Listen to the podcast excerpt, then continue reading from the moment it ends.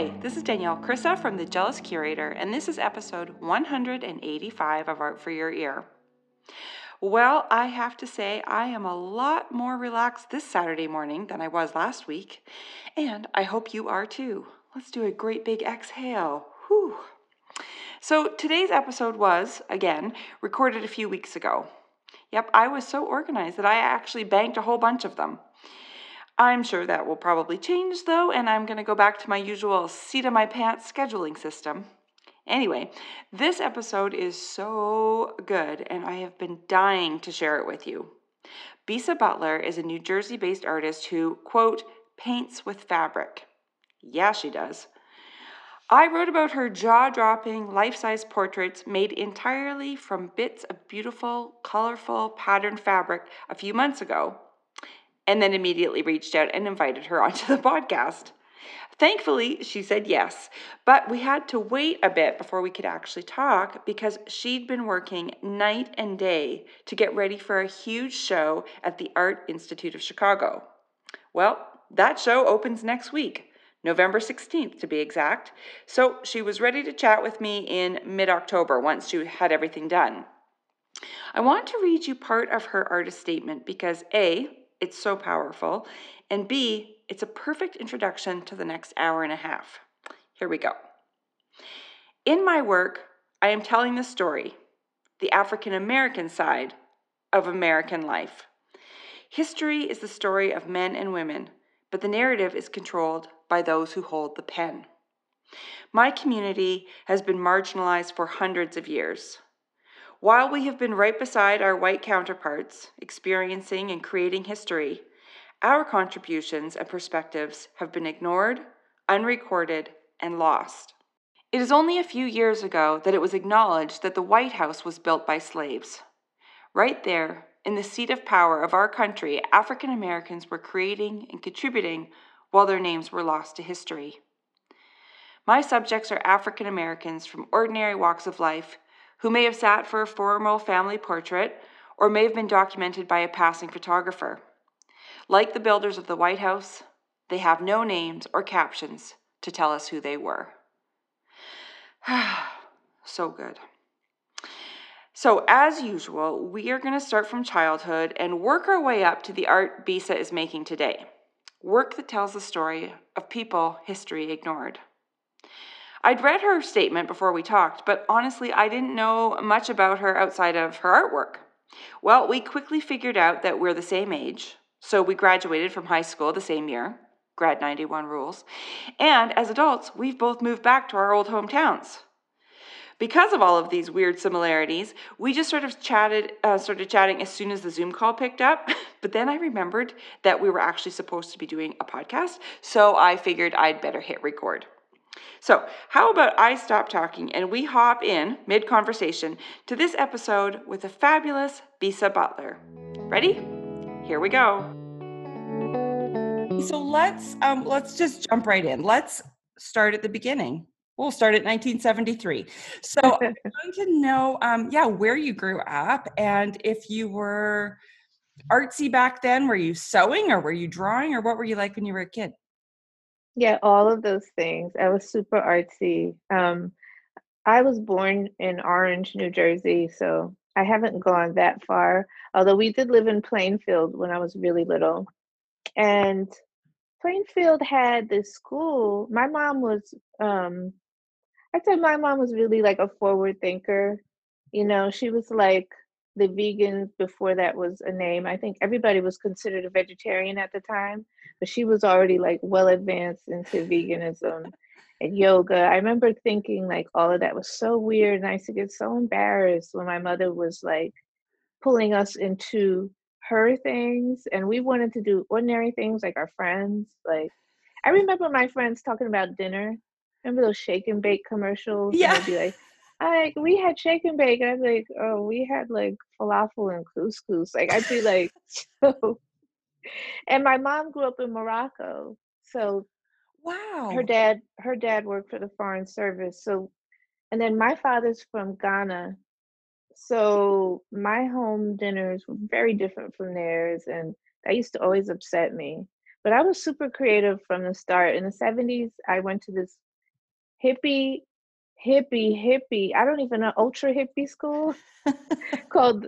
First of all, it was called Children of the Rainbow, just to like it. just to categorize it as a true yeah. Like, so what can you imagine? it was in a big Victorian house. They had all grades. I think it was like from four to eighth grade four years old to eighth grade, but they weren't grades. It was like there were rooms. And if you felt like reading, you go to the reading room. You could spend an hour there or the whole day there. It was up to the child. wow. There's a there's a teacher in that room. Um, I don't know what kind of certification they got. Somebody asked me, was the school Montessori? I was like, oh, this is well beyond Montessori, my friend. this is. I guess nobody would make fun of your couscous dinners there, though. No, no, that was before when we were really little, before I went to public school. I didn't even know that everybody around us was very alternative lifestyle. That we had like mixed race couples, which were totally fine. Like I grew up with that. We had gay couples married with children. I didn't have, I was too young to know that this was not the norm and that, that, this, this wasn't acceptable. And the school was run by a white couple a little bit older who had like children who were like 17 and 18 but i don't know where they got their philosophy from but they were like determined you can even tell by the name like that they wanted this multiracial kind of like utopia that's and amazing. that's it was wild i remember they had like at one point i don't know what the heck was going on i don't know if they were um like undocumented, but I remember that they were Native Americans in the attic. This house was huge. This is like 14 bedrooms. So we knew that we weren't supposed to go up in the attic that week because the Native Americans were sleeping up there. They were sleeping in the daytime. So I don't know what mess and and it just so there was just no regulation because of course we went up there and I remember tiptoeing around these people wrapped in their blankets oh God. What is happening? I don't know. this needs on? to be a novel or a movie or something. Maybe a Netflix special because. so just to make that short, the 70s, those just ended up. My parents ended up divorcing, and my father um, is more like the straight and narrow type. He's he was a college president for 39 years, and he got instated in 1979.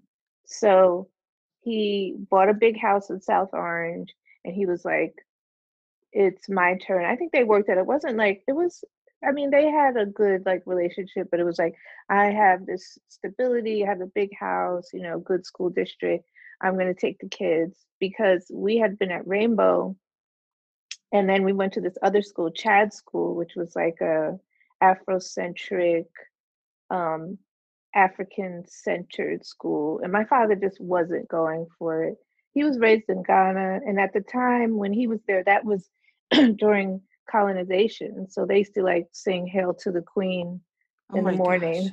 like little African children. It's so crazy. Queen, uh, was it Victoria? But the Queen was they considered her the Queen of Ghana, even though she was yeah the Queen of England. And so he grew up in military school you know, British school. So he just wasn't going for all of this stuff. and then we moved to like South Orange and we were in public school ever since. And so what grade was that that you switched to public school? That was third grade. Third grade. So I was that a that bit of a shocker? Really, oh, that was so traumatic for me. You were like, I where's the reading know. room? Where are the Native Americans? Right. right. like what's happening?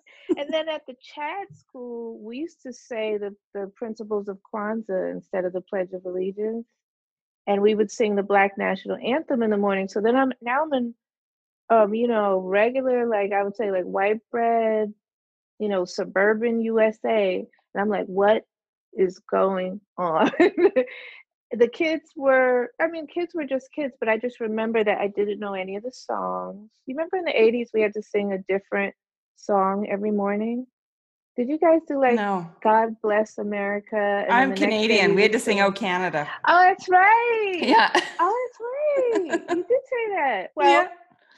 I didn't know the song. I had to learn the pledge.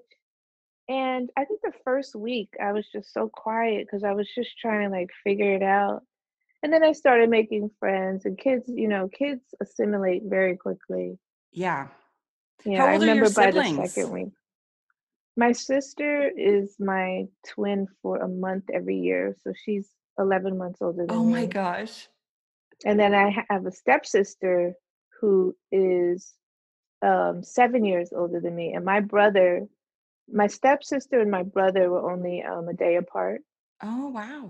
But my brother passed away, but they are, they, so they were like much older than us. And me and my sister were the youngest. Yeah. Oh, yeah. So at least you had your sister at the school. yes. Yeah. Yeah. That would And my a bit brother's rep, oh, my brother's reputation was so notorious. I remember people being like, Yamba. Yamba is my maiden name. So they'd be like, they'd look at the roll and they'd be like, Yamba, Yamba. Zachary's little sister? And their faces were all like, uh-oh. I'm like, no, we're different. We're totally different. really? but it helped, you know, because then kids didn't mess with me because I was Zach, Zach's little sister. But the teachers were always like really leery, like that first few days. Oh yeah, that that happens. So when you switched from the land of rainbows to regular school, um, yeah. Did you find like was it mm, a whole lot less creative? Like were you did it stifle that in you at all, or were you still just doing your thing? Hmm. I think that it was all so new that it still remained somewhat interesting for me. But I definitely remember being behind in school academically because at Rainbow, that they um, their philosophy was that by eighth grade, you know, all kids would be on the same level.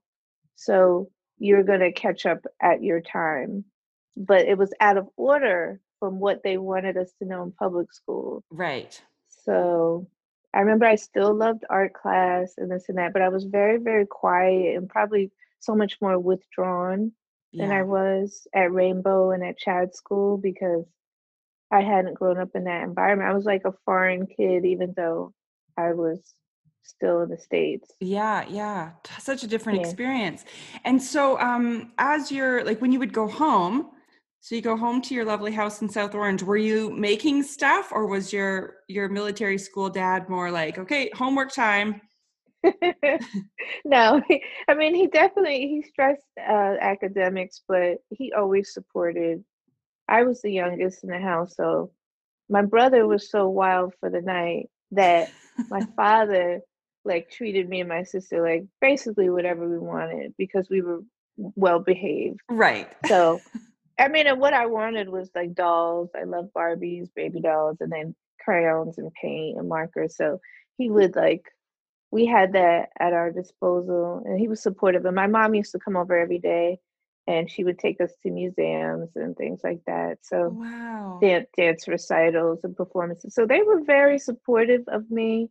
They always knew that I was like a little different um, than my siblings. Like even from the start, I remember I drew like all over the walls in my room. This is really young. Like my sister reminded me of that. I remember that they had like huge heads and then just arms and legs. You know that stage of Yeah. development was just like huge. They're sort of features, but they're like half the face is the eye, the eye. And I drew them all across the wall of my room as big as I could, which at the time maybe I was only like three feet high myself. But my mom let me keep them there because I told her that those are my guardian angels. So Oh my goodness. so I feel like I was really supported very early on, just to like let her do her thing. She's not hurting anybody. So That's amazing. And did I read that your mom did did your mom make quilts?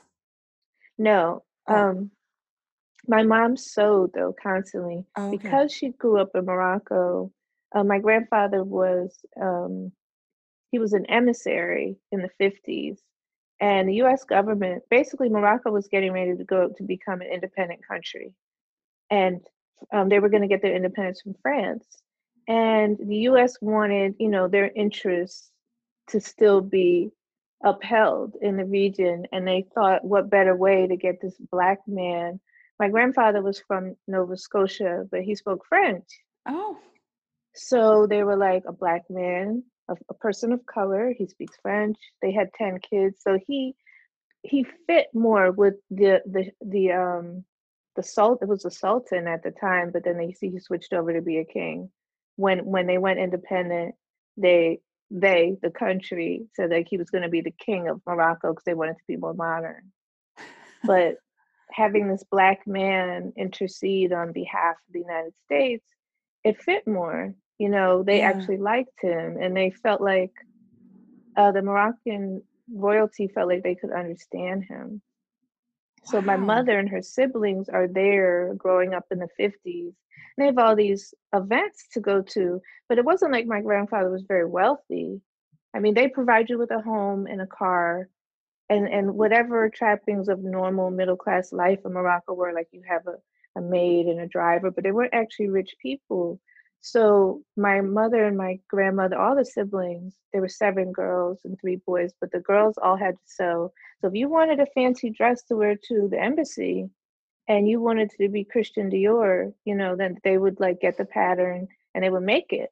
Wow. So I grew up seeing the pictures of their life and and the fabrics like the silks and the lace and the brocade and so i still use those in my artwork today because they were dressmakers wow that is so cool did you get lots of fabric from your mom like tons yeah tons when i first started quilting i was still in grad school and i was like mommy i need fabric so she just like opened up the vault and my grandmother too they were just like everybody who sews has like storage of fabric. So they just gave me tons of fabric. So I had like expensive gabardine because they made wool suits and all these beautiful dressmakers fabrics. And I was like, well, I'll just use these in my quilts. I didn't know the rules of quilting that I was supposed to be using cotton and it was supposed to be like certain quality. I didn't know any of that which that's actually the best. ended up helping me. Yeah, right. That's yeah, that's the best when you don't know the rules because then you don't have to stick to anything. Okay, yeah. let's reverse. So you're in high school. It's not the rainbow anymore. You're so did you when you were in high school? I love that so much. When I was in grade six, uh, me and my girlfriends had a club called the Rainbow Girls. Oh, if there had been a school that we could have gone to, I would have been yes. all about it. Oh my god! Yeah, we would yeah. get together after school and discuss rainbows, unicorns, um, scratch and sniff stickers. so Amy, I know, right? I love it.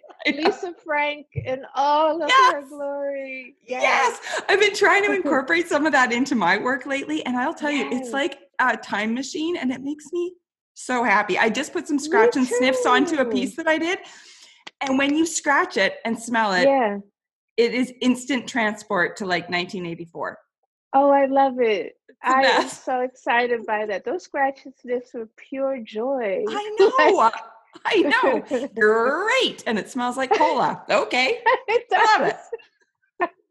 I nailed that spelling test and I got the cola sticker. Um, All right. Anyway, so yes, rainbow. So you're in high school. Are you thinking that you're going to go to art school after you graduate? Was that your plan? It was. Well, no, I knew I wanted to go to Howard University though, which was is a historically black college in DC. Yeah. Um, like Kamala Harris went there, and it's it's it. I chose Howard because I had been in you know Columbia High School. This is suburban. You know, I think maybe the black population was maybe 20%, and that's maybe, I don't know what the numbers were. But I, a friend of mine went to Howard. We went to her homecoming, and Howard's homecoming is like notorious for being the most fun homecoming for Black kids. And they call it the Mecca because kids come there from. They do a lot of um. There's a lot of foreign national students, so a lot of kids from Africa and the Caribbean, and and there's a big Ethiopian population in Washington D.C. And then there's all the American kids from coming from all over Harv- uh, Howard was considered like the Black Harvard at the time, and even now it's one of the top uh, Black colleges in the country. I think only second to maybe Morehouse. I think it's Morehouse and then Howard, and then comes Spelman. Mm-hmm. But Howard was the place to be, and it was so much fun. I went for homecoming, and I was like, I'm going there. and my father, being the college president, all his buddies are college presidents, and I was a good student, and I, I had offers for so many scholarships at other schools, and I just like refused. I was like, I'm not going, and and that was that youngest child thing too. I was like, I'm not. Like like he couldn't force me, but at the time I was like, I'm not going. I'm only going to Howard, and that's where I ended up going. I saw a whole gun, bunch of good-looking guys there at homecoming. Yeah, I was gonna say. you know, the music was, and Howard was so much fun that like at parties you could turn around, and this happened. Like Tupac was like two two people down. He's like flirting with me and my friend. What? Super cute, super cute guy. Also, I must say, in real life, as in pictures like Biggie Smalls is walking across campus because Sean Combs went to Howard too. So he would Oh. bring like his new artist. His new artist was Biggie, who was like huge. Like I don't know how tall he was, but it looked like he was like six two, six four, you know, huge, three hundred pound plus. So there's Biggie. Like it was just it was the mecca. It was like where all culture and happening things were going to be. And I was like, I'm going there. That's awesome. That's amazing. And was the whole t- the four years? Was it just everything that you wanted it to? Well, Tupac's flirting with you, so I guess that's pretty good. Oh, that was that was just so good. Um, and I ended up meeting my husband there. So he was like Oh, a popular DJ on campus. And I had a full ride to go study architecture because my dad still was like, okay, you want to do art? Let's let's get you into architecture. You do that. It's stable. You'll have a job, benefits, money, steady paycheck. But I stayed the year in architecture and I just absolutely hated it. I think just so controlled. Like so, yeah. ugh, Talk it about was rules. awful. hmm It was so bad. I remember doing this project where the final presentation for some class, you had to design this building, and everybody was doing like big whiteboards with pencil and black ink. So I decided to do the opposite. I did a blackboard with white ink, and I've been working on this for like months. Then when I presented it, I remember that the professors were saying, "Oh, I don't like it. It looks it looks dirty. It looks dirty. The white on black." So they gave me a B, and I've always been very driven. So I was like effing outraged, like a B. Are you serious? Do you see this? Like to me, the innovation should have should have earned a higher mark, but they actually took marks off because it wasn't the standard. And I remember that day I was so upset. I went to English class and I had this professor, which is another good thing about um, Black colleges because the professors see you. It was a Black woman professor who like said to me, she was like, "What's what's wrong with you today? Like you're not yourself. Are you okay?" And I had I started crying and I told her what happened and she said just wait a minute and she took her she locked up her office and she walked me across campus to the school of fine arts and then introduced me to the dean was who was her friend and was like this young lady wants to be here Oh my God, that's gonna make me cry. yeah That is amazing. Are you still? Does she know what you're doing now? no you know what i just thought of her like a couple of days ago but i need to look her up her name You is should. dorothy shuttlesworth i'm going to look her up and see where is dr shuttlesworth and does she know like what i'm doing now that can be the second book in the series. First, we'll start off with the Rainbow School. this will. Where in the world is Dr. Shuttlesworth? Um, Yeah. That's amazing. You know, I had a really well, not as wonderfully dramatic as that, but when I was at art school, I had a terrible time in fine art, and I Mhm. had um, a prof who never liked me. I was a painting major, and he was the Mhm. you know the head of the painting department. And Mhm. five weeks before I graduated, he told me I should quote never paint again. Why do they do that? I don't know. And like so that happens too often. I know so often. But I had another teacher who was my drawing teacher named Elspeth Pratt, and she was actually a sculptor, but she was the drawing teacher. But she let you do whatever Mhm. you wanted in drawing. Like I painted on found objects in my drawing class. Um, Oh wow. and so same thing. Um, I went. I had her class next, and I was, you know, fighting not to cry. And she's like, Yeah. "What's going on?" Because she actually saw the students in front of her, which I appreciate so much. And Yeah. um, she was amazing. And so I ended up writing her a letter about maybe ten years ago, um, Mhm. and just said, you probably won't remember me because there were thousands of us that went through, but you changed the direction of my life. And um, I dropped it off at the university I knew she was teaching at now. And uh, Yeah. she got it apparently. And then I wrote a book a few years ago called A Big. Important Art Book, now with women. And. I got to interview her, and she's in that book. Oh wow. So it what felt- amazing payback. Yeah, it just felt like this amazing full circle moment. So you have to go find your Yeah. your professor because know, if she knew what you were doing now, like so amazing. So you switched. Yeah. So you switched into fine arts. I take it. I went into fine arts and the dean of fine arts was Jeff Donaldson who Yes. Started. AfriCOBRA. Yeah, so um, Howard's fine arts department. I mean, originally Howard University was set up to so that black students could go to college because the United States was segregated. Black black people could not go to um, primarily white institutions; they were barred. So that it was set up during the segregation era by a white um, I think he was a former military officer, Union, uh, Union uh, officer during the Confederacy, and he had this notion that he wanted to help Black people.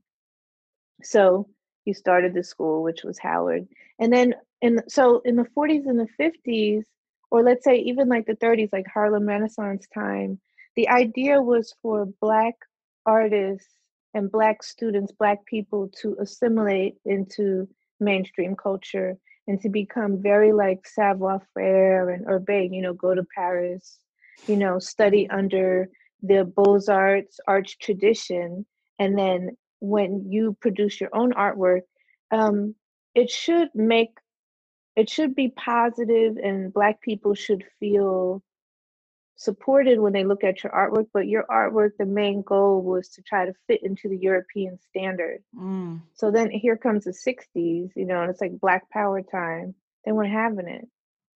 And Jeff Donaldson was part of that group. They were like, no, we want a whole separate African African influenced Black curri- curriculum, not influenced by European traditions, um, and not entirely African either. We want a new thing that's Black American, it's young, it's hip, it's strong. So it was like the physical, artistic embodiment of the Black Power movement in art. Wow. And Jeff Donaldson founded that group, which was AfriCOBRA, the African commune of bad and relevant artists. And yeah, like how cool were they? And they were all in their 20s in Chicago.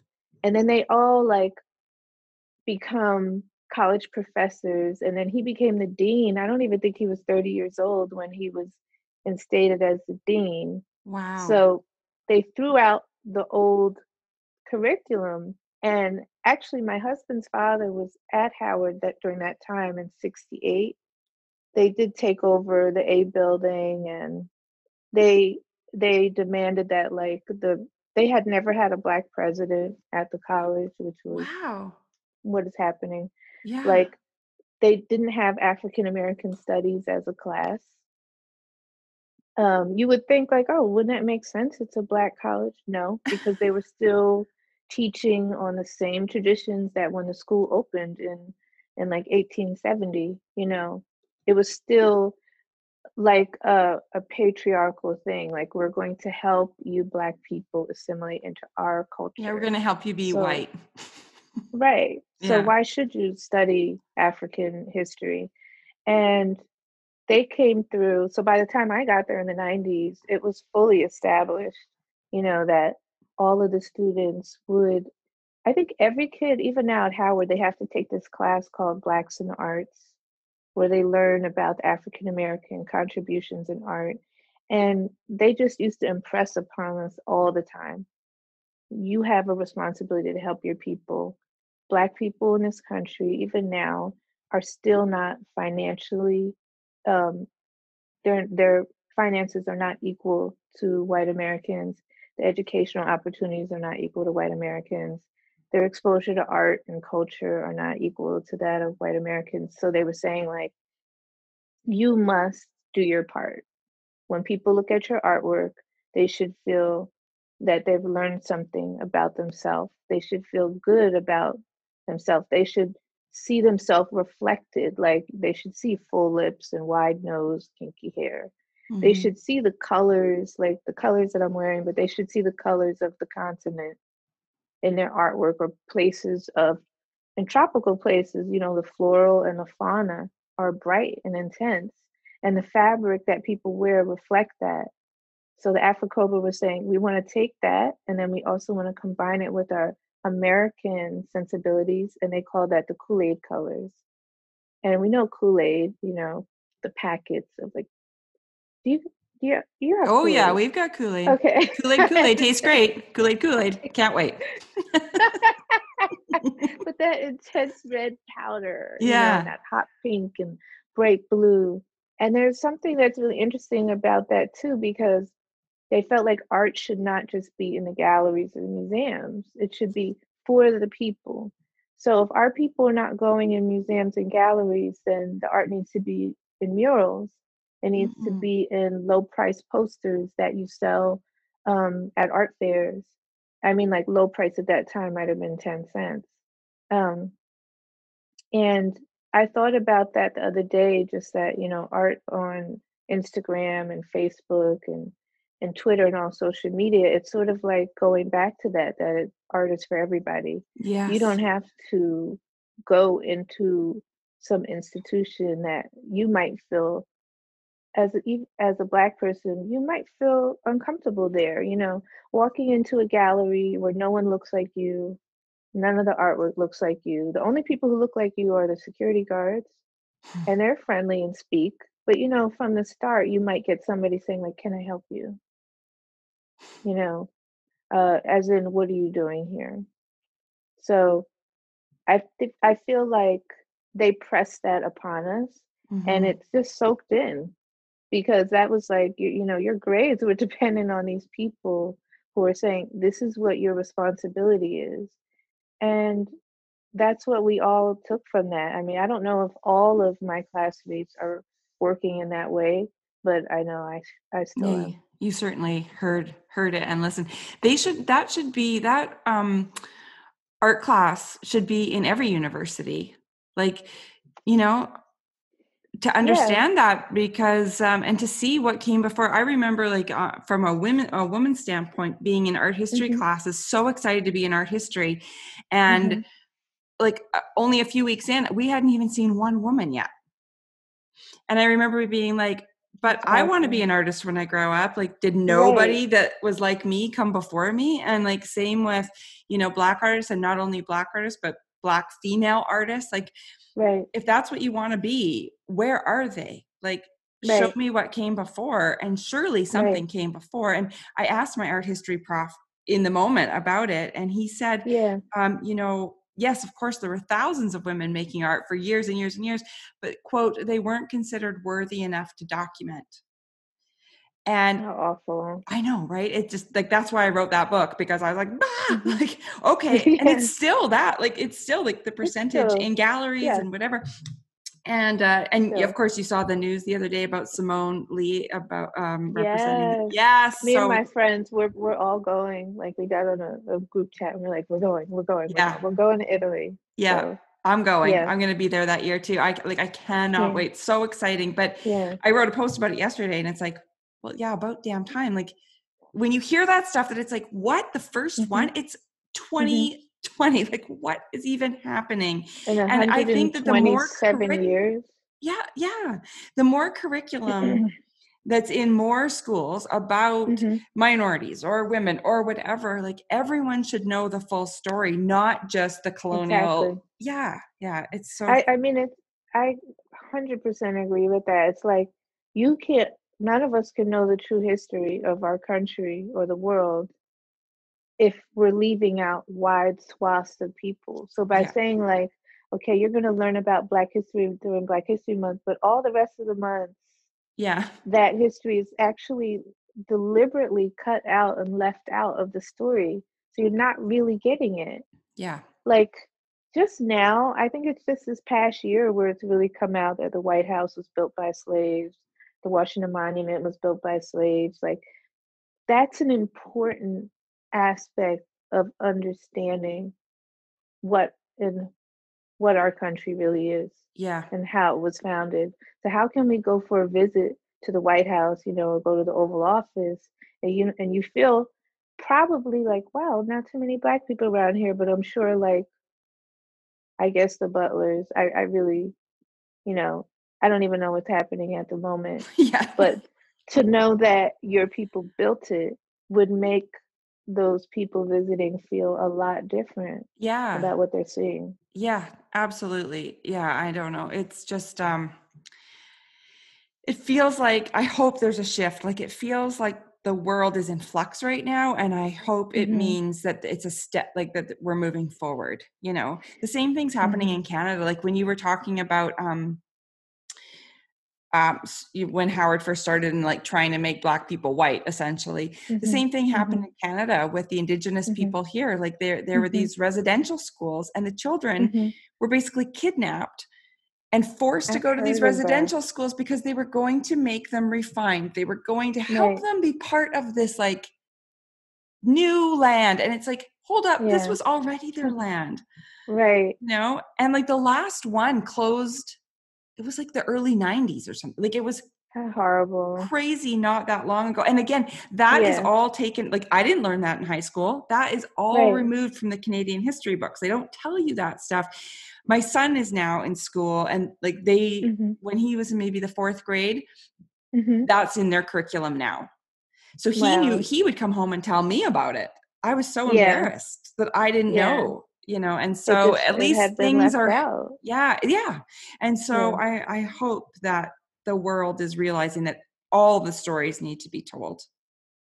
I hope so. Yeah. You know, I, I try to really think positively, but I can't help but look at stats um, because since I work in my dining room, yeah, we're thinking about moving and getting a bigger space. And um, I'm meeting things that are saying uh, that home ownership for Black Americans is less than it was 40 years ago. So, What? like, yeah, Oh like my the redlining and like if I go for a mortgage, giving me a higher interest rate than they would give. And then also when we sell our house, um, having the assessment be lower. There was a woman just last week, it was in the Times, but her condo was evaluated $60,000 less than her neighbor's condo. So what she did was she went to a different agency. You know, everything's online now. She didn't put her race in it. And then um then her condo, I think originally I told her 220 and I think she ended up selling it for um something like 310 Oh my word. with with taking her race off the application. But it's just I mean the state of Black America, if you start looking at financial documents, like how are we actually doing? And what's the college graduation rate? And um, things, I'm not going to say that there is always a positive positive side to everything and we are very resilient and we're still here and we're still trying. But when there are you know policies put in place to hold us back, it does indeed like hold people back. Yeah. That's the systemic part that Yeah. oh I know. You know, Yeah. my my instinct is to like never ever watch the news ever. you know, but it's like you can't. Like that's that's why I'm so honored to like be able to have these conversations and you know on a Yeah. platform where lots of people are listening. And I'm so happy to have you on and have you like, you know, telling me all this stuff because again, as like a white lady in Canada, I don't know a lot of this stuff, you know, which a Well, it lot of people probably don't. I mean, black people too. It's like we're constantly having to educate ourselves, you know, from scratch. Thank God the internet does exist, you know, because there are so many different outlets now that we can get news besides like network news. Right. Um, and and it is difficult, but there are a lot of people who are doing things to enact change. And I always feel like I can never get too morose or feeling like, oh, I can't, I can't, because I wouldn't be here if it wasn't for people who had a lot more grit and a lot more staying power than I do. I mean, even as close as my grandfather, and I think about taking my 10 kids and going to Morocco, I don't know how would feel how I would feel about moving to Morocco now. Not saying that it's not a beautiful place and advanced, but just the culture change of moving to a Muslim country. Um, and him coming from Nova Scotia and my grandmother from New Orleans, like it's not like their families were these international people. No.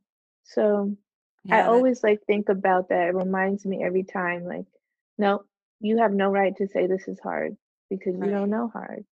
Yeah. Okay, let's get back to talking about your amazing art, which actually feeds into all of this. So, okay, so you're a painting, you're a painting major. hmm Um, what were you painting? I People? mostly, yeah, people. I was really always interested in portraiture primarily. And then the painting curriculum, it was pretty standard at the time. You know, we had models come for class and we had to sketch them and draw them. But my paintings were just not, they just lacked the depth. You know, I was using the layers like they told me and use the glazes and build it up and do the underpainting, but it just wasn't getting there. And I remember like asking my other professor, Al Smith, I was like, what is it that I'm missing? Because I followed directions. I was used to, like I said, like I want the A, you know, I was like, I want to have, I want to be the best. But my paintings were not the best. They were just, if he said, paint um, somebody in a relaxed pose, looking with a window beside them so you get the light. Like I just followed the rules, but it was there was no soul and nothing interesting happening. So Al Smith was like, you know what? I'm gonna visit you in your studio and I'm gonna see your setup and I'm gonna try to help you. Cause he he really had um he just really cared about his students and he could tell that I was just like frustrated because I had a friend who would be painting next to me and at the end of a six hour studio course with a model in the room, she would turn hers around and hers was amazing. And mine was just like boring as all hell. And my face, I guess he could just see it. I was just like, I'm just not, I'm not getting this. And I'm a painting major. Mm-hmm. And he came to my house at school. We lived off campus by that time. And I had like, I remember I had on like a funky t shirt that I had like stitched some like African fabric on. I had on a lace skirt. I had my Doc Martens on, which were all like splattered with paint. And he was like, You have all this fabric and all these textures. Why don't you put that in your artwork? And so he told me, like, look at the work of Romare Bearden, um, look at the collages and do that.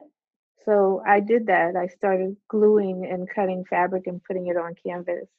And that was like, that was a big shift for me because I finally could like see something happening. Um, Yeah, you're was getting I yourself liked. in there. Yeah, yeah my own personality was in the work.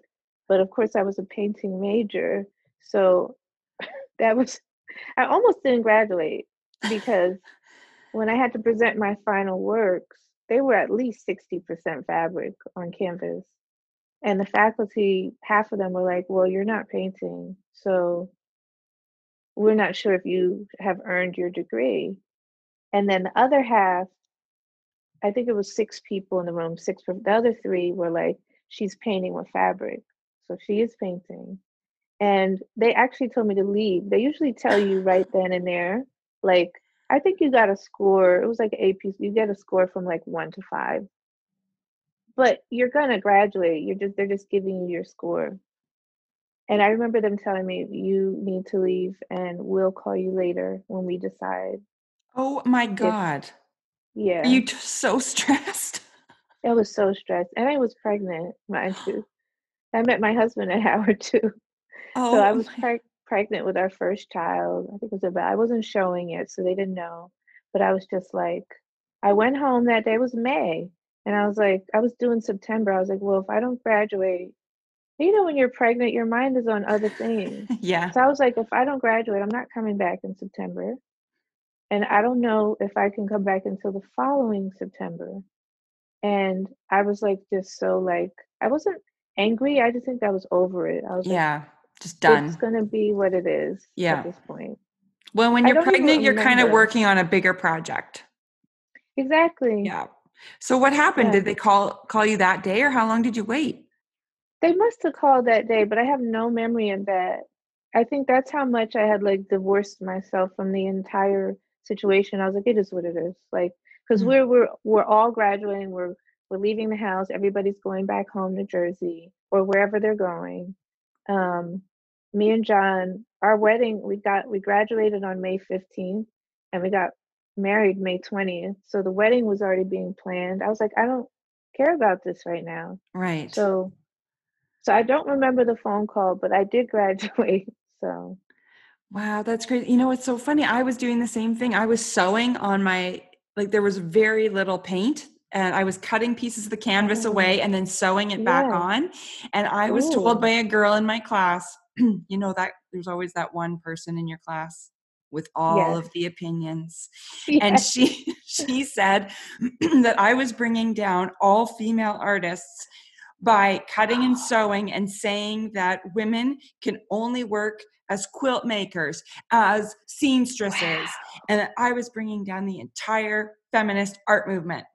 Wow. So you see, and I felt like at Howard, well, there were no fiber arts, right. and I felt are like there is there now? Saying no. Oh, but I don't know if they're against it. I think what you're saying, like, fit for Black Americans at the time when the school was founded, was like we don't want to do what the slaves did. Right. So we don't want to do any of those old time Negro arts like quilting right. sewing, basket weaving.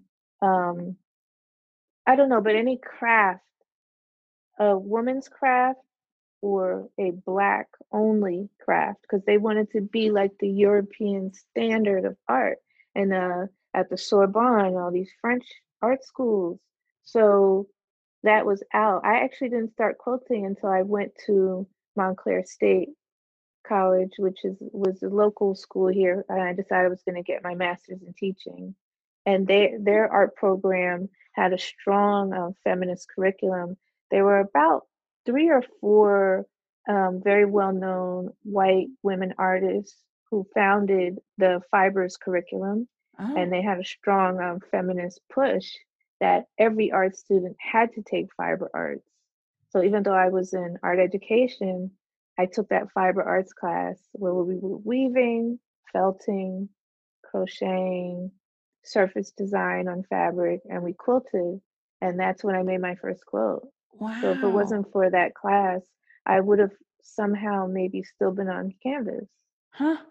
Well, so when you were when you graduated and you were done like you didn't care what they said about your work were you happy with your work like were you loving gluing and like getting fabric onto your canvases or were you feeling like you weren't quite there yet still i did like what i was doing but being that i was pregnant the smell of the paint oh yeah and the thinners made me so nauseous that i and then that whole experience i was like i don't care if i ever paint again yeah i still didn't think about art without paint though so I was like, well, I'm never painting. It makes me sick.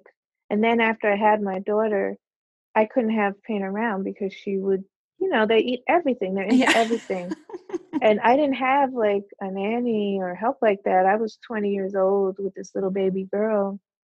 So I put all things away, you know, baby proof the home, and Yeah. that meant all of my painting things were away, which which suited me fine. And I was sewing again, making Oh. clothes for her Yeah. and little ma- matching dresses for me and her, and so thank God for that. Um, the quilting class that I took. yeah. well, How long was the class. gap between between um, your daughter being born and doing your master's?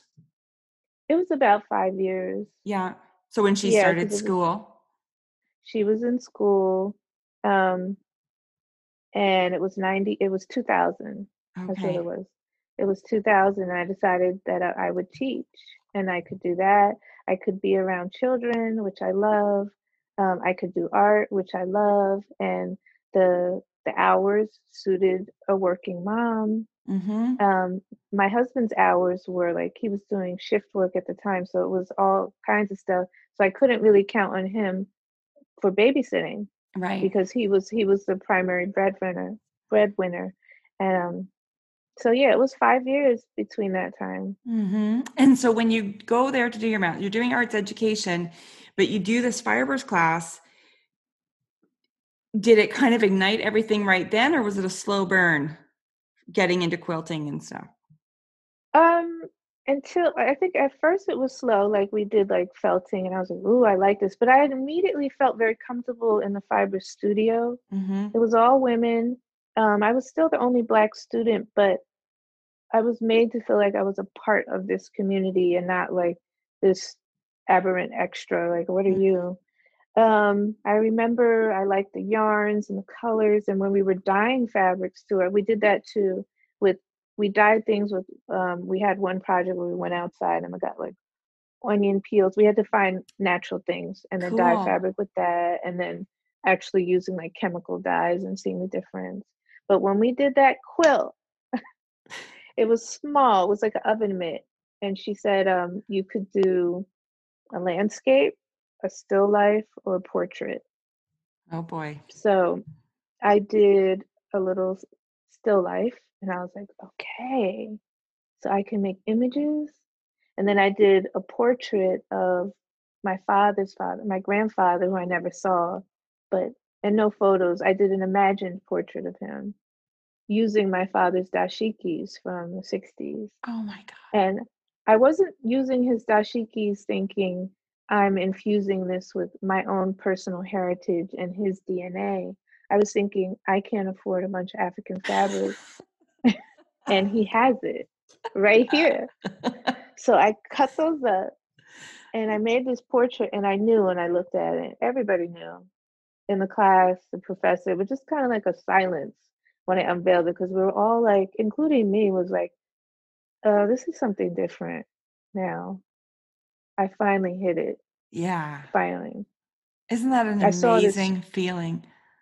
I saw this face looking back at me and I showed it to my father and it was like this grandfather who had died of appendicitis in 1940s and he when he died my father was orphaned the family was destroyed so it was like he's back Yeah. and not only is he back like he was bringing me what I needed as an artist that just gave me chills. That's so amazing. So was that small too? Was that like oven mitt size too? That portrait? Yeah, I Bit I think bigger. it was like it was about eight and a half by eleven, Okay. like.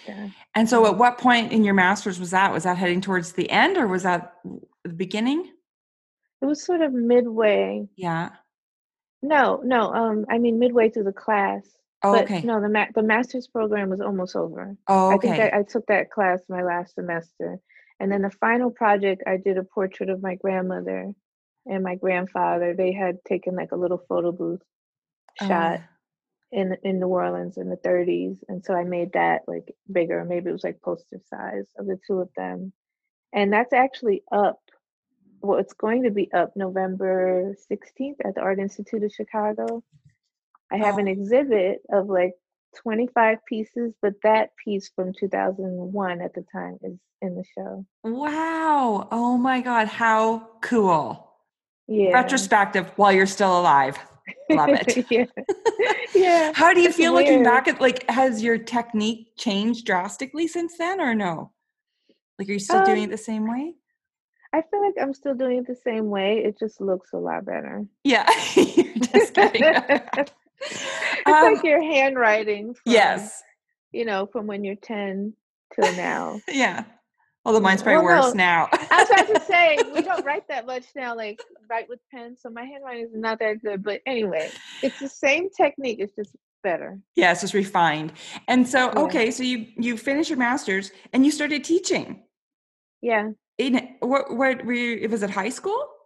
High school, I taught art in Newark Public Schools, which is a inner city schools, uh, for 10 years. And at that, I was at a small school called American History High. And I think, uh, how many students did we have? Something like 200.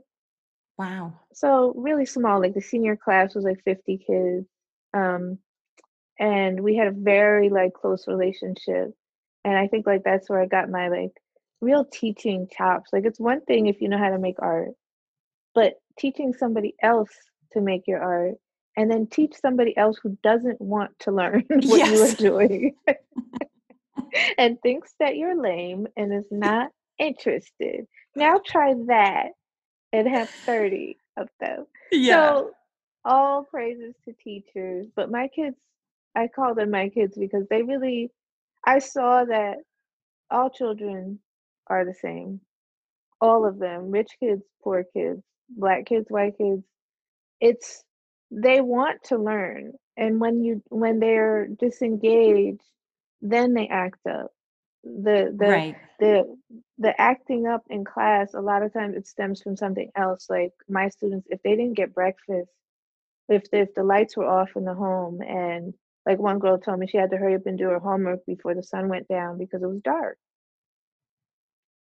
um or one kid he was a foster student and he wasn't getting along with his foster parents and he was sleeping on the front steps of the school before school opened.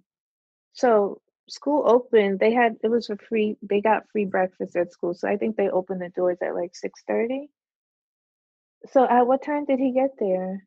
And it wasn't warm and i thought like you can't say like that these black kids don't want to learn he did want to learn he would come and eat his breakfast and then come and work quietly drawing until the bell rang in the morning and i have like countless students like that i mean the ones with the most issues in class is because the issues were at home.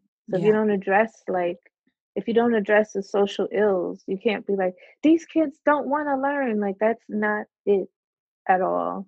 And then I went to work at my old high school, like we talked about in the Mhm. beginning. The, my last three years of teaching, I worked at in, back in the suburbs in Maplewood, and um, this the kids were just the same. Now my students, uh, one one girl, she went to Iceland for Thanksgiving break, and then they would go to pa- Paris. You know, like going to Paris. It wasn't like everyday thing, but it was e, Paris in the springtime. You know, like you might go to Mexico with your friends, but the kids had a lot more exposure to art and culture and their parents worked in um, very interesting industries and they were doctors and some of them were multimillionaires. But they still were still the same kids. Yeah. they still wanted to be engaged they still want a teacher to care about them and talk to them. Um, they still had the same issues not confound- compounded by money but some of them still you know some kids were transitioning like it just i Yeah. learned like how to be a better human by being a teacher Yeah, that is so. Um, te- I bow down to teachers. I I taught one semester at a university, and I was like, that was the hardest job I've ever had in my life. yeah you know, Yeah. and and I thought, oh, university, they're they're they've paid money, like they're there to learn. Nope, there's Yeah. one dude that slept in the back all the time, you know, and it was just like I had a friend that was teaching in another art school, and she said, if there's 20 kids in the class, teach the three that want to learn. Just teach those Yeah. three. And so I was like, okay. And I just taught those three. And then all the other ones were like, hey, like exactly what you said. They want they wanted to learn too. Yeah. And so they were like, hey, Yeah. hey, you know, suddenly they weren't napping in the back anymore. And then we had this amazing, really engaged class. But yeah, it was all of my high school teachers are um, all of my high school friends are teachers. I always joke that I didn't get the memo that that we were all supposed Yeah. to do that. And I just bow down to them all the time because it is yeah. you put so much of your heart and soul not into just the curriculum but into knowing them and into Right. you know and given the amazing experiences you had with teachers i'm sure you wanted to be that for them Sure. you know I thought about that all the time. Like, it's more than you can teach someone, but if they don't want to or they can't for some reason, like the social aspect of it, of knowing your student, like you said, that's everything. yeah Like, it means so much to them even if they don't end up becoming artists or whatever the fact that you saw them Yeah. that's what matters even a simple thing like calling a child by their correct name, you know, with the pronunciation. If somebody calls you, like my full name is Melissa, but my nickname is Bisa. But if my teachers call me Melissa, it's a disconnect from the start right because you don't know me, you don't know my name. yeah So now that's how kids are like, eh, whatever. Like you don't know me right because you didn't you never tried especially when the kids are like saying that this is my name and if the teacher has a bias against that child like oh Melissa is it made up well I don't like it I don't like you like and you, Yeah. we carry those with us whether we want to or not or if a child like I said if a child is transitioning and they say like you know call me I don't know but call me Lori but that's not the name that's on my roster. Um, what difference? Like, I don't know, but there were just Yeah. some teachers that were really animosity, like they would cause a problem by saying, like, no, like it says right here, the name is John. And that's what I'm calling you. I'm like, why are you doing this to this child? Would you want somebody to do that to your child or any person? So yeah it's very easy. You can set off a class in a bad direction just by calling the roll incorrectly. Yeah The class just started and now you've alienated have yeah alienated and insulted and hurt the feelings of certain kids in class and you're not going to get them back that class period. You might get them back the next one or you might not because if you call that roll the same way Yeah. again, it's just like you're done for. Yeah. Um, so you taught for 10 years. Are you teaching anymore or now you're way, way, way too busy taking over the art world? Too busy, too busy. you know, I hope it's taken over the art world, but I work all the time. Yeah. Um, I've been working independently now for the last three years, and I work right in my dining room, and I love that. I love being able to come downstairs and just spend the whole day on myself. Um, my daughters are home because of the quarantine. Um, I asked them; they were both in New York. Um, one works for Goldman Sachs, and the other goes to Pratt Institute. And so the one who works at Goldman, she can work from home. And her lease was up in May. So I was like, please come home. Like I just in March, I was like, I asked both of them. And then Pratt Institute, they closed yeah. at, at the time. And so the youngest, she's been home too. And um, I like having them here, you know, at the age that they are now, they're more help to me for everything yeah. like they help they help set me up with my my ipad and my headphones they just they cook food for me like they they're completely on board and supportive and my husband is always like behind the scenes doing something well, I can't believe you work in your because your pieces are gigantic. well i have where i'm talking to you now i have a machine a sewing machine that's set up so that if you can imagine, you know, you set your sewing machine on a table. Well, imagine if your fabric was somehow adhered to the table and you could move the machine around with wheels. What? So so that's how I sew. My machine is on the it's called the long arm sewing machine. The fabric is stable. You don't you know when you sew old, Yeah, the regular yeah. where you sew like you push your fabric through. No, the machine just rolls around on top of the fabric. So it's really like Oh my God. When did you figure that arm out? Well, the quilters, I went to a quilt festival. Actually, my father insisted. He was like, You're going to be a full time artist. You need to have the tools of the trade. And we went to a quilt festival in PA because there's a lot of Amish in Pennsylvania. Yes. Yeah. And these women were buying these huge sewing machines. They cost as much as a car. They're like $30,000, $40,000. And you get financed and everything. And Oh my God. my dad was like, You need one of those machines. Who That knew? last year. Yeah. And so I guess in a way, did you have to kind of reteach yourself how to do what you'd been doing? Yeah.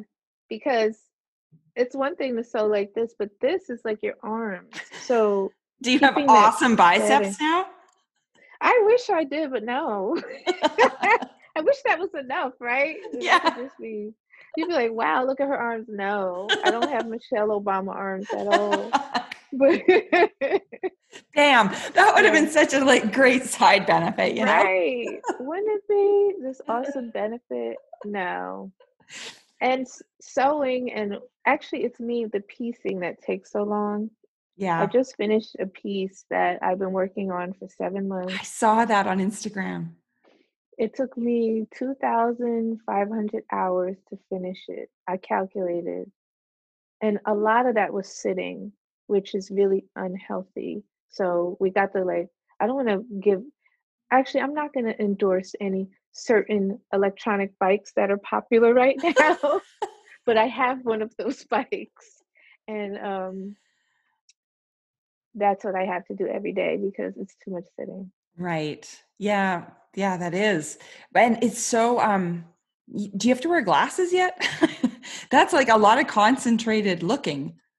It is. I just now, that's funny. I went to the eye doctor two days ago because I found myself like squinting, and my father gave me some of his readers, but they were giving me a headache. I felt like they were too much. Yeah. So the eye doctor said exactly what I thought. She was like, Your eyes are starting to show that the optic nerve is getting weaker with age, like with close Yeah. So she said I could get really light reading glasses or not. I'll have to, she said I should get them. And then, you know, if it starts to give me a headache, take them off. Because I'm like right at that transitionary period that I need them, but Yeah. I don't know. I have to adjust to wearing them. That happened to me right around 40. And suddenly I was Yeah. like trying to I cut out really tiny things for my collages and I Yeah. just couldn't I couldn't Yeah. see what I was trying to do and I cut a little guy's head off by accident and I'm like, "Oh, damn." Oh no. And when you're cutting out of books, it's like you've got one shot. oh my God. Yeah, so I ended up getting um glasses and now I just wear them, you know, 24/7, but it it really Mm-hmm. helped and I whenever I look at really detailed work, I always Mm-hmm. get a headache thinking, "Oh, that per- poor person, how do they do that?" And your work is so detailed. So part of the time that must go in is just choosing all the colors and all the types of fabric and how Yeah. long do you play cuz it's like a collage like before you glue, Mhm. you know? Like so how long Mhm. do you play around with all those bits before you actually start sewing? That's the thing that takes so long. Yeah. Because I'm looking at a vintage photograph and I make a sketch, and that sketch becomes my pattern. Mhm. So most of my shapes are mapped out for the most part, like the grand shapes. Yeah. If I'm doing a face, like the head, the nose, the eyes, the lips. But the planes of the face, that whole like I'm working on a piece right now and it's just really long because I'm constantly like standing back and thinking about it, you know, auditioning different colors next to the, the colors that I've always chosen. And each color plays off of another color. Yeah, it's like pointillism. Like it changes. Yeah, yeah, yeah. Wow. That's the part that takes so long. The sewing, I did. I worked on this piece for seven months, and I did the sewing, and I think was it like seven days or eight days. oh my gosh. The sewing is like nothing for me. Yeah, It's- that totally makes sense. That totally makes sense because it's all Yeah. those the picking is and people don't realize how long that kind of thing takes because you're right, you put another piece of fabric down if it doesn't work beside it or it shifts the color or whatever or it's too Right. drastic, you've got to go and Right. find that other. So what does your collection of fabric look like? What how much must you have in your house? I this is why you need to move, isn't it? Yeah. Yeah. Well, yeah. The ba- I didn't even mention the basement. Like I have 22 bins, like plastic bins of fabric in the basement, and They all that's not the fabric that I'm. No, I just I, it's I have them in there by like textures. Like I'll have like gabardine all in one and um, tulle all in another, and okay. um, African cotton, but then it'll be from different eras because I have the vintage cotton from my mother that's in one. Like, so I have like my own system, but it's not labeled or anything like that anybody else would consider organized. That's But fine as long as it works in um, your brain. That's all that matters. Yeah, Yeah. yeah. But I have like a bunch of my favorite bins, which is I think about 15 in the dining room. So those are the ones that I use most often. Do you sometimes forget what's down in the basement? Is it like a bit of a Yeah. treasure hunt every now and then if you're like, oh, look? Yes. Yeah. Yes. Yeah. I'll remember they're there, but finding it, that's Yeah. the problem. Yeah. Like I'll be like, where is that bin of tulle? Like where is it? And they're like stacked. And then they're clear bins, but still, it's just like, yeah, I need to do much better. And then so are you um you can admit it. Are you a bit of a hoarder? Like when you're out and you like walk past a thrift shop, like are you going in there looking for fabric or like where do you Yeah. get your fabric now or do you even need to look for it because you've already got 35 bins going? I mostly buy fabric online Okay. because I'm I'm getting it shipped directly from the manufacturer. Um, okay. the oldest African uh, Dutch wax, like this is what I'm wearing, Dutch wax fabric, they're still printed in Holland. Oh, And so I have a connection to this company, Vlisco. I think they opened in 1840. And so they have the plates from the original designs. And I like that because my pieces, they'll be historic. So I did like a soldier from World War II. I can use prints that, like original prints from like, I think I had one from 1920, but they reprinted on new cotton Yeah. but I like using that fabric because then it speaks to the story that I'm trying to tell. Yeah. Like I have found um I bought this book and it, it just basically goes over like the history of Dutch wax cotton and when it came to Africa. It's Indian cotton with um Holland designers printing it but marketed to Africa. So we all look at the fabric, you're like, oh, that's African fabric, but it really is a more international cloth than we realize. And there was this one particular print that I just had to have. It's called Devaluation. And I love that when it's printed at the factory, it just has a factory number. Like this is not this is fabric five four zero zero. When it gets to the marketplace in Togo and the Cote d'Ivoire and the women are haggling and buying, they name them what they see in it. So, like for instance, devaluation, what happened was the French had pulled out of Africa or they were kicked out, you know, the colonies, depending on the country, you Mhm. know, but the com- the countries won their independence and so their their money was the French franc. And then France said, or International Bank of France said, we're not going to back your money anymore. Like you don't want us, so we're not going to do that. So the African francs were devalued by like I think it's like one US dollar equals like a thousand Wow. a thousand Togolese dollars. So this fabric was printed with money on it, and the African women looked at that and they called it devaluation.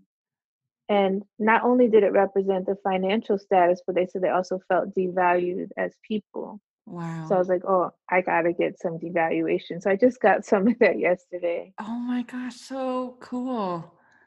Yeah, it's so neat because it's exactly what you said about doing that piece of your imaginary grandfather portrait, right? Where it's like at the time you weren't infusing the DNA, you were using fabric that you didn't have to pay for because art school. But um yeah. I love that. I mean, there's already so much richness to your work, but then to have the fabrics actually have stories too, it's just like adds those layers that you were looking for in your BFA that you couldn't find. Right. You Right. Exactly. Like we all need that help. So if I can have a piece of artwork out there and have people be able to recognize the symbols on it to know that those symbols mean something. So when African women who, or not just women, but mostly women, come through and come to my exhibit, especially like I had an exhibit in London, so they have a very, you know, the London crowd, they have a lot of African immigrants. hmm Um, they're looking at my fabric and they know that fabric. They'll be like, oh, devaluation. Wow. I, I understand what she's saying with this piece. So the language is stronger. Yeah, that's that's exactly what Howard told you to do. Yeah, You know, exactly. it's exactly right. Like put those Yeah, stories, you know, into the, into the world. Um, right. so you are on fire right now. Are Thank you? you. tell me all the things because I can't keep track. I was like going to write down all your shows, but it feels like there's like constantly, like you're constantly doing something, working towards things, showing here, showing there. So what's what's going on? So I have a show that just closed at the Katonah Museum that's in upstate New York. And that's my first museum show I've ever had, like solo hmm museum show. I've been a part of group shows. And then that show is now going to the Art Institute of Chicago November 16th. So we're all like, the work just arrived. I think the curator told me like the work just arrived and it's just such a relief for me. The big piece that I finished, the shippers came a few days ago and Oh took it. God. And I was like so happy to see it go, you know, because it means that I'm done with it. Like, Yeah. like go. yeah. You've been released into the world. Like That's why we're talking now and not two weeks ago when I when I tried to set this call up. You're like, no, Right. Oh my gosh. Two weeks ago, I was just in the zone and in the tunnel, or however you want to call it. Like, I couldn't see anything but sewing Yeah. because I knew I was like in the final stretch. Oh my gosh. So when you're working on a big piece like that, that's yeah, all you're doing. Like you don't have other pieces that are like underway or like do you have like things in other states or you're just working on that one?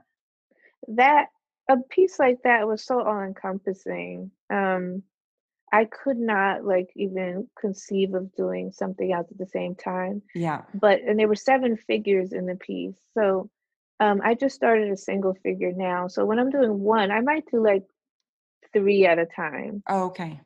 and like kind of like shuttle Move around. back and forth. because Yeah. right, but it's three singles separate. So they're not they don't need to vibe off of each other. Yeah. But doing that other piece where all seven people needed to work together, I couldn't just my brain couldn't like take the shift to go to another piece. Yeah. Fair Yeah. enough. Yeah, that's Yeah. insane. And when I Yeah. I'm kind of going in reverse here because I was going to wrap things up, but I have another question. Sure. Um Sure. when did you start getting so big? Like when did the scale start? Did it just slowly happen over time or were you like I'm going big today? exactly what you said. I was working still, I was teaching. It was my last year of teaching, and I was newly signed to the Claire Oliver Gallery. And Claire was like, Oh, I'm gonna I wanna bring you to where were we going? Art Basel, Mm. Miami. And I was like, okay, well, What so what what year was I this what then? can I do? Um 2018. Okay. I got signed in 2017, but Art Basel, it was December, I think it was December 2017, actually, Okay. and was about to be 2018. And I was like, I need to do something that really like commemorates that I'm I'm going to a bigger stage and I decided I want to go big. So I did my first like life-size piece of these five boys on a car in Chicago. And so it's a famous black and white photo taken by Russell Lee. And I was like, I want to do my version of this. And that was so much fun that I kind of just stayed there. I was like, I think life size really works for me. And then I stopped teaching. And so I was like, I have all day. Like, I don't have to rush through this. I don't have lesson plans to do. Like, before it was always like, I'll work till 5 p.m., then I got to do my lesson plans, and then I got to get the kids ready for school tomorrow. And this time it was like, what do you want to do? Do your thing. Wow. That's so exciting. And and life size is so powerful too because um do you always is their gaze always forward everything that you do Mostly. I like having that connection, and I think for me too, it started with that photo of my grandfather. yeah Um, I want it's like it can it comes from longing kind of and loss for people who are gone. Hmm. So even though the people who I portray are not all my family members, I'm equating them with people who I know and who I wish were still here. hmm And I like that feeling like they're back. So that's why they're life size. Because if they're small, then they're not actually back. It's just like yeah it's like looking at a photo. You want yeah you want them to be there. Oh that's really yeah. beautiful yeah.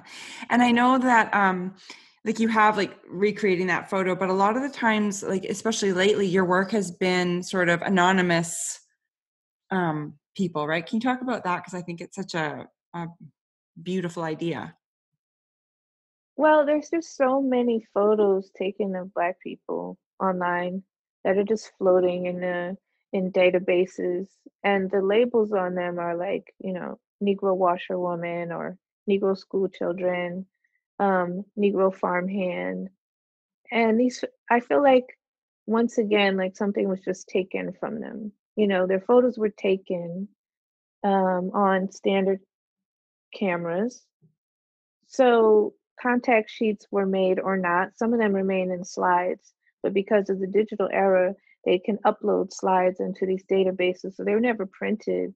And the people did not get the photo. The mm-hmm. families didn't see the photo. The children didn't see their photo. Their living ancestors don't even know the photos exist. So I felt like this obligation again, I guess that goes back to Howard, like I owe them better than to just I've passed the photo now, I've seen it, I like it. So the least I could do was try to do right by them, even though they're no longer here. I believe like in a spiritual sense of people that they're looking on. So hmm anytime I look at their photos, if their hat is ragged, I mean, it's not like they were asked to sit for a photo that day. They were out working, or they were downtown, or they were sitting by a bus stop. So if the shoes have holes in them and the pants are raggedy, I fix that and I give them like like what I think they would want. It's almost like a conversation, especially with the kids. There was a little boy in one of my photos. He's barefoot. He had on his overalls and they were kind of run down. Um, one button was there and the other was torn, but he had t- tied it on. He had on a little hat. So, like, he's still trying to look his best, even though he can't even afford a pair of shoes. And I thought about what would this little boy want? So I made him a little pair of Converse. Like I looked up Converse in the 40s because I wanted to see like how different they basically look the same. And then his clothing, I used like African print to give him the legacy of his ancestors. He's here and he's dirt poor in the South, but that's not where he came from. Like he was stolen from the legacy that he should have. hmm And then the fabric that I used, I kept in mind that this is a conversation with a little boy and it's the 40s, it's World War II. So I put like airplanes on his pants because he would have seen. I put horses, I put like a little motorcycle guy on his pocket because what does he want? He's like, he's eight years old. What would he want? That that must come from your teaching too. It's al- almost exactly what you said about saying the right name on the roll call, right? It's like respecting Yeah, that little person as a person, not just as a oh they're a kid, they don't matter. It's like he's a person. Let's give him what would have made him feel proud and good. Yeah, I think that's about that. How would he feel if I actually asked him, How do you want to look? I know he's not like, Yeah, just leave me raggedy. Like, no, that's not how anybody wants to be presented. So beautiful. So um okay, now what are you working on now, or are you taking? Are you gonna like chill out for a little bit? No, no time to chill. Right now, I've already started a new collection, but something new that I'm doing is I'm sort of going back to doing people who are alive or recently alive. Not just, I think before, for the last like five years, I haven't done any photo that was taken before 1950. Mm-hmm. Uh, so my new collection, I'm sort of infusing some of the things that have happened recently. Um, with the with the fight for social justice and uh, the black uprising i don't know what what are we even calling it but things that have affected us now coronavirus i'm taking some contemporary images and putting them in my work and um, my new collection will debut there's going to be another museum tour and it's really exciting, really big, but I'm not even allowed to say yet. But oh, okay, I won't force you. um, well, Claire Oliver, I just love her. We've actually never met, but we started messaging um, a few months ago, like somewhere during quarantine, and she said. Would you ever come and curate a show here? And I was like, hell yes, I will. So, oh, wow. um, but I want to wait until I can actually come. Yeah. Like I, I can't even, I'm not even allowed to go to the States right now. Like borders are still Oh. closed. So I'm like, I Oh if I'm gonna come and do that, like I want to be Yeah. able to go. Like, are you gonna be able to go to Chicago for? well, we're doing show? our very first flight um, Okay. since this all has begun. Yeah, every state is different, Yeah. but New York and New Jersey got hit so hard in the beginning.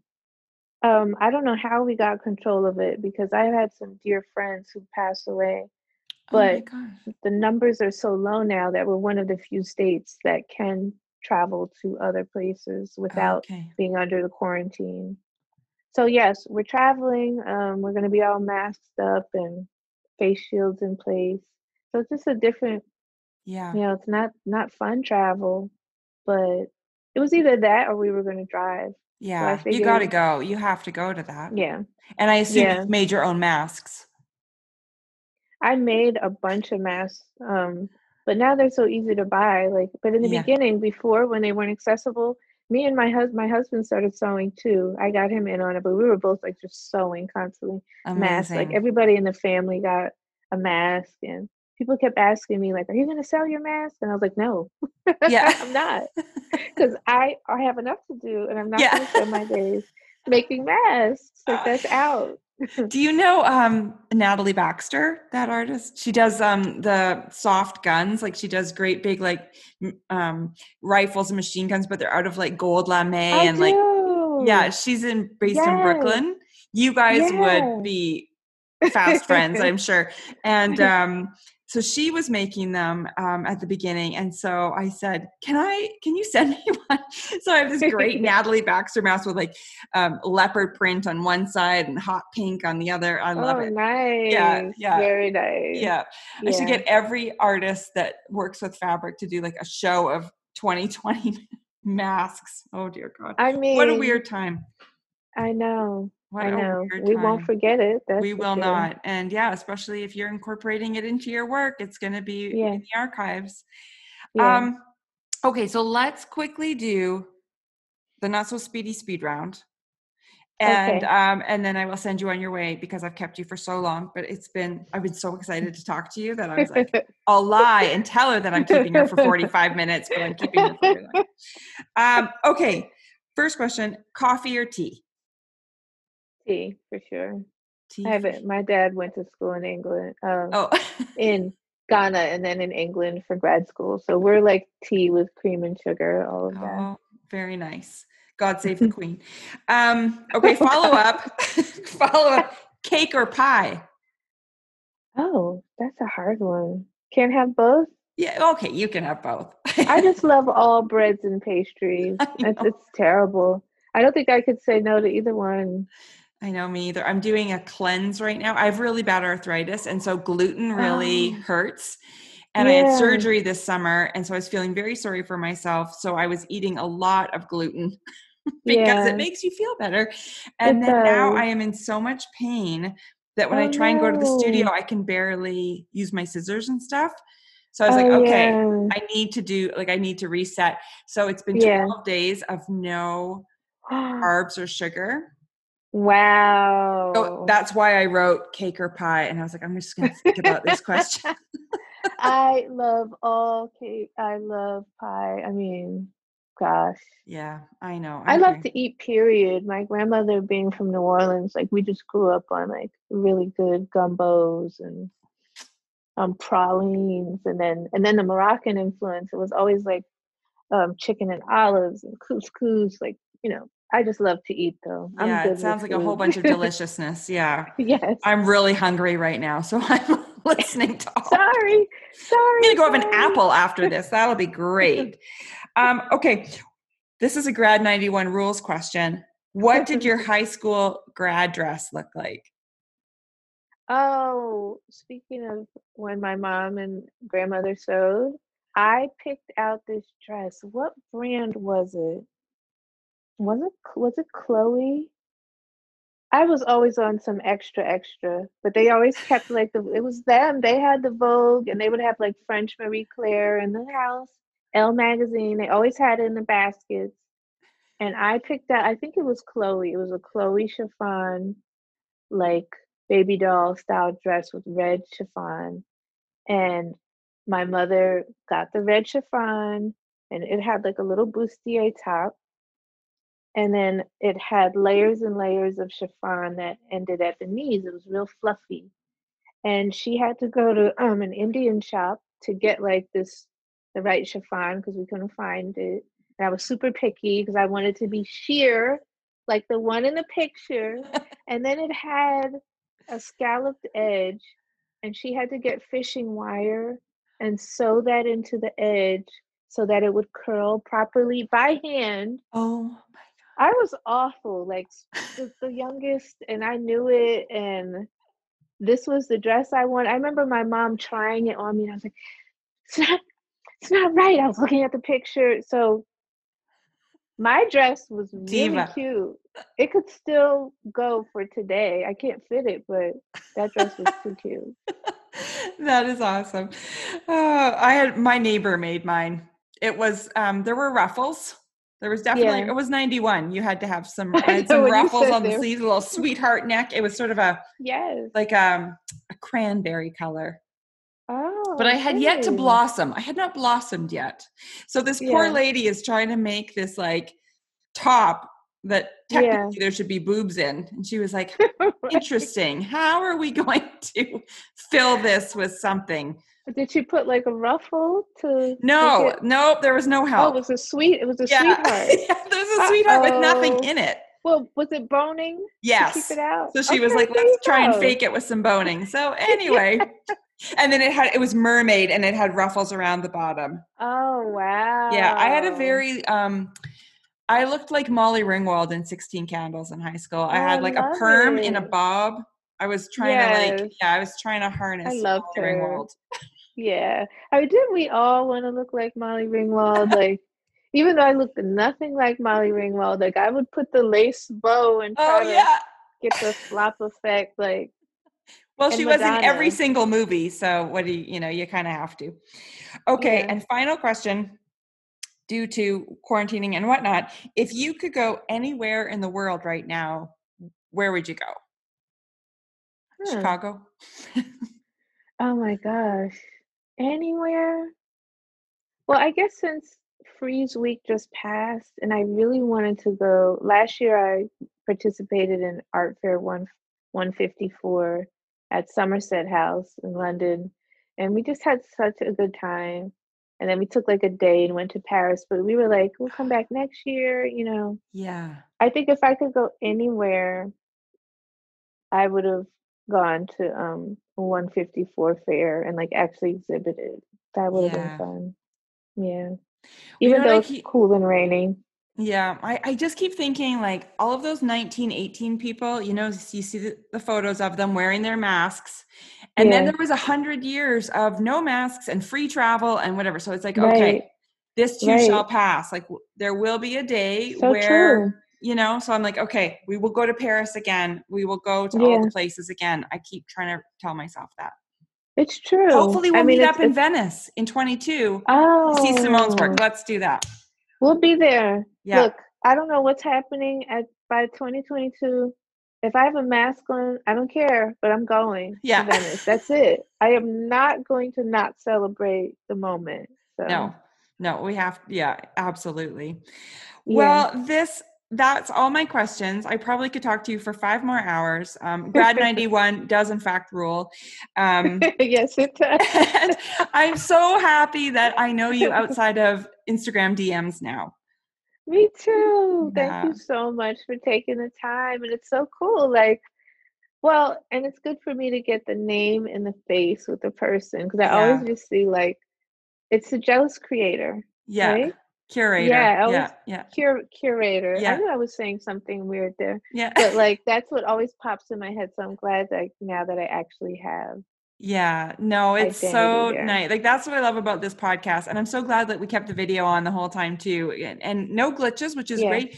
But it's um, yeah, it feels like um, a pretend coffee, sorry, tea date. Right. Um, but um, well, hopefully one day we will actually meet in person. And until then, I will um, just watch what's happening on Instagram. And good luck with Chicago. And and uh, Thank you yeah, so I'll be much. watching from here. All right. Thanks so much, Danielle. I'll talk Have to you. Have a great soon. day. You too. All right. Bye. Bye. Wasn't that amazing? From Children of the Rainbow and flirting with Tupac to sourcing fabric from specific time periods, bringing even more meaning to her stunning narratives. Oh, also, how amazing was that story about her English prof taking her over to the fine art department? Seriously, chills. I was already a fan of Bisa before this conversation, and now?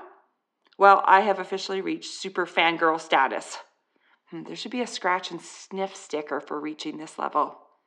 Anywho, everything we talked about, images, shows, links, are over on my site right now, thejealouscurator.com. So pop over there and take a look. Thanks so much to Bisa for making the time to share her stories with me, and good luck this weekend in Chicago. I will be watching on Instagram. And as always, thank all of you for showing up and listening once again. There will be more art for your ear next weekend. See you then.